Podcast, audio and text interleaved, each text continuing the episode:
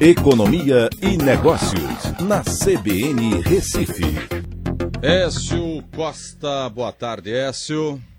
Boa tarde, Aldo. Boa tarde, ouvintes da CBN. Olha aí, uma notícia boa: as vendas no comércio no mês de maio ap apresentaram um crescimento aí de 14, 13,9%. Uh, é uma notícia razoável, né, Écio?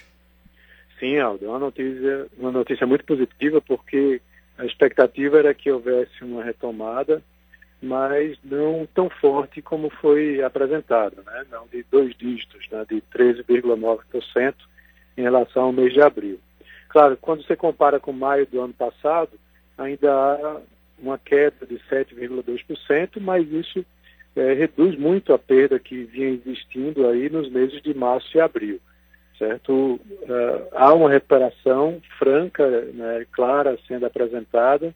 Né, o, a perda de março e abril foi de 19,1%, então essa subida de 13,9% não foi suficiente para voltar a um patamar pré-pandemia, mas é importante observar que todas as atividades é, que são pesquisadas, né, as oito principais é, do varejo simples e mais as duas do varejo ampliado, apresentaram crescimento.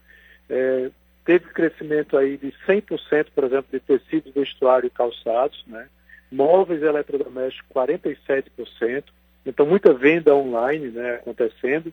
E todos os estados apresentaram é, recuperação, né, com, com, vendas importantes.